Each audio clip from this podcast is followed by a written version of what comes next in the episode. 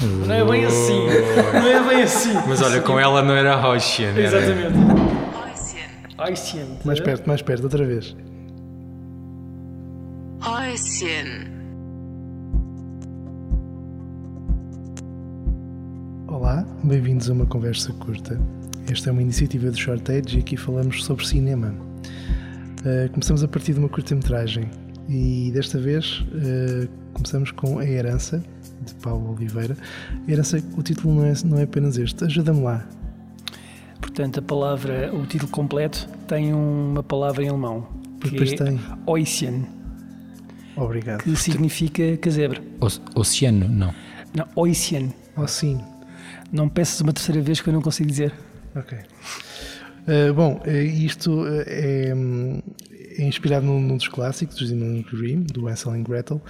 Uh, o que nós vemos na curta-metragem é um, um casal, está perdido no meio da floresta, uh, encontra uma casa onde é recebido por um velho lenhador, assustador, apenas com um olho.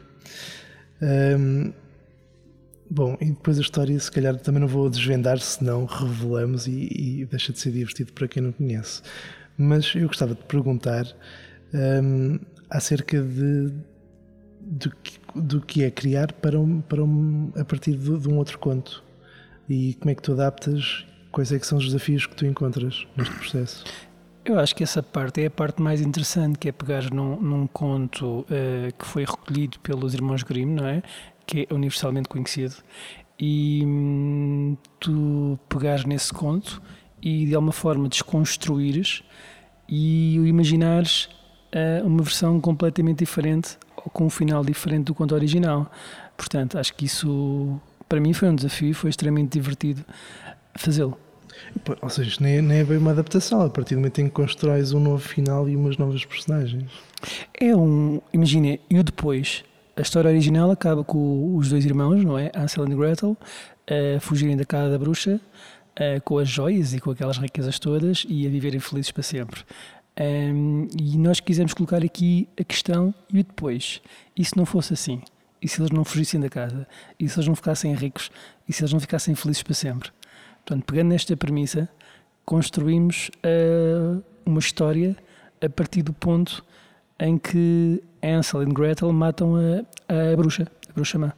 Até que ponto é que, em uma série de situações no filme, vocês se sentiram obrigados a, a respeitar hum, eh, situações eh, Do conto original, pré-estabelecidas do, do conto original. original? Olha, quisemos, Houve muita investigação.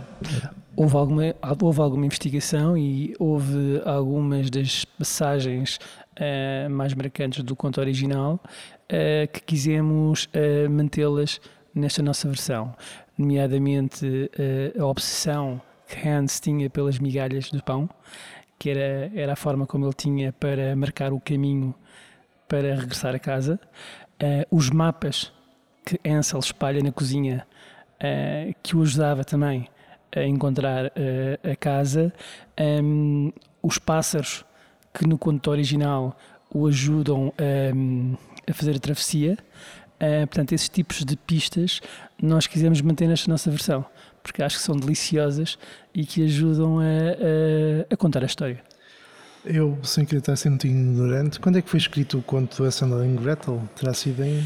Isso é século, pá, que eu não, não sei precisar, mas isso é século XVIII ou XIX. Já lá vai, Finais do não é? século XVIII, sim. Pronto, é porque no, no, no- Desculpa, atenção que não é escrito pelo, pelos irmãos Grimm. Foram recolhidos pelos irmãos Grimm. Ok. Ahm, no teu filme existem telemóveis e GPS e por aí fora, ou seja, é algo que não existiria mesmo, Não. mesmo depois. Ah, e o que é que pretendes com esse, ao oferecer esse elemento tecnológico? Aqui é, é fazer aqui uma, uma mescla de eh, pegar no conto tradicional, de finais do século XVIII, e misturá-lo com o mundo moderno. Ok? E se repararem no filme, nós temos o, o velho, o linhador, está vestido a século XVIII, portanto as vestes dele são século XVIII, eh, mas a Gretel não. A Gretel é uma rapariga jovem, com roupas jovens, portanto nós com isto quisemos fazer uma, um contraponto entre o século XVIII, a antiguidade, e o mundo atual, o nosso mundo atual. O que é que mete mais medo? Um machado ou um telemóvel sem bateria? O machado. Questionável. No meio do mato, ainda por cima. Sim. O telemóvel por cima sem bateria não faz mal a ninguém. Pois não, mas também não te safa. Não? De repente ficas sem rede. Sim, exatamente, completamente. Percebeste? Dois Sim, sim, sentidos. percebi, percebi, Obrigado. percebi. Eh? Tu passaste o filme todo, o, passaste o filme todo enquanto escrevias com, com o Pedro, não é? Exato. Eh, não sei se consigo dizer isto sem fazer alguma revelação sobre o filme. No spoiler. Pois. Eu- eh, eu não censuro. queria. Eh, passaste o filme todo a pensar quando é que ias dar a primeira pista? De que havia ali alguma coisa que não estava de acordo com eh, as primeiras aparências.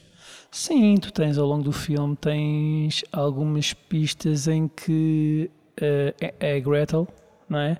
Pode ser a rapariga. Ah, ué, que- oh, pode, pode, não. Hum, hum. Há lá pistas de coisas, não é? Pronto, temos lá várias pistas que ajudam a audiência eh, a perceber Que haverá um twist. O que é que Como poderá acontecer, pedacinhos de pão que são deixados no caminho para as pessoas depois chegarem a um certo sítio. Fantástico. Isso é uma boa. Devias usar isto. Sim, Eu vou, vou- vou levar isto para, para uma questão que me interessa sempre, que tem a ver com a iluminação. Diz-me. Hum, e, e eu imagino que tenhas referências para, para, para o fazer, mas porque é que achaste que era adequado usar uma iluminação tão colorida, neste caso, para quem conhece o filme, usas muito aquele contraste já clássico do laranja com o azul, Eh, e é interessante que, como numa curta de terror, que até é bastante sombria, consegue ser escura e luminosa ao mesmo tempo. Isto é, parece contraditório, mas todas as sombras têm cor e tudo o que é mais claro, cor também tem. Sim. Hum, Porquê é que decides usar hum, essa intensidade de cores?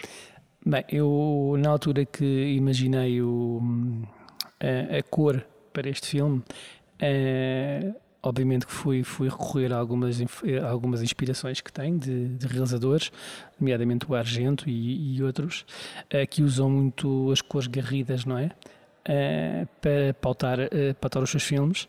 Ehm, portanto, eu fui buscar essa inspiração e também queria ehm, criar um universo dentro da casa que de alguma forma remetesse para o mundo da fantasia, ou seja, um mundo extremamente colorido, de cor, entendes?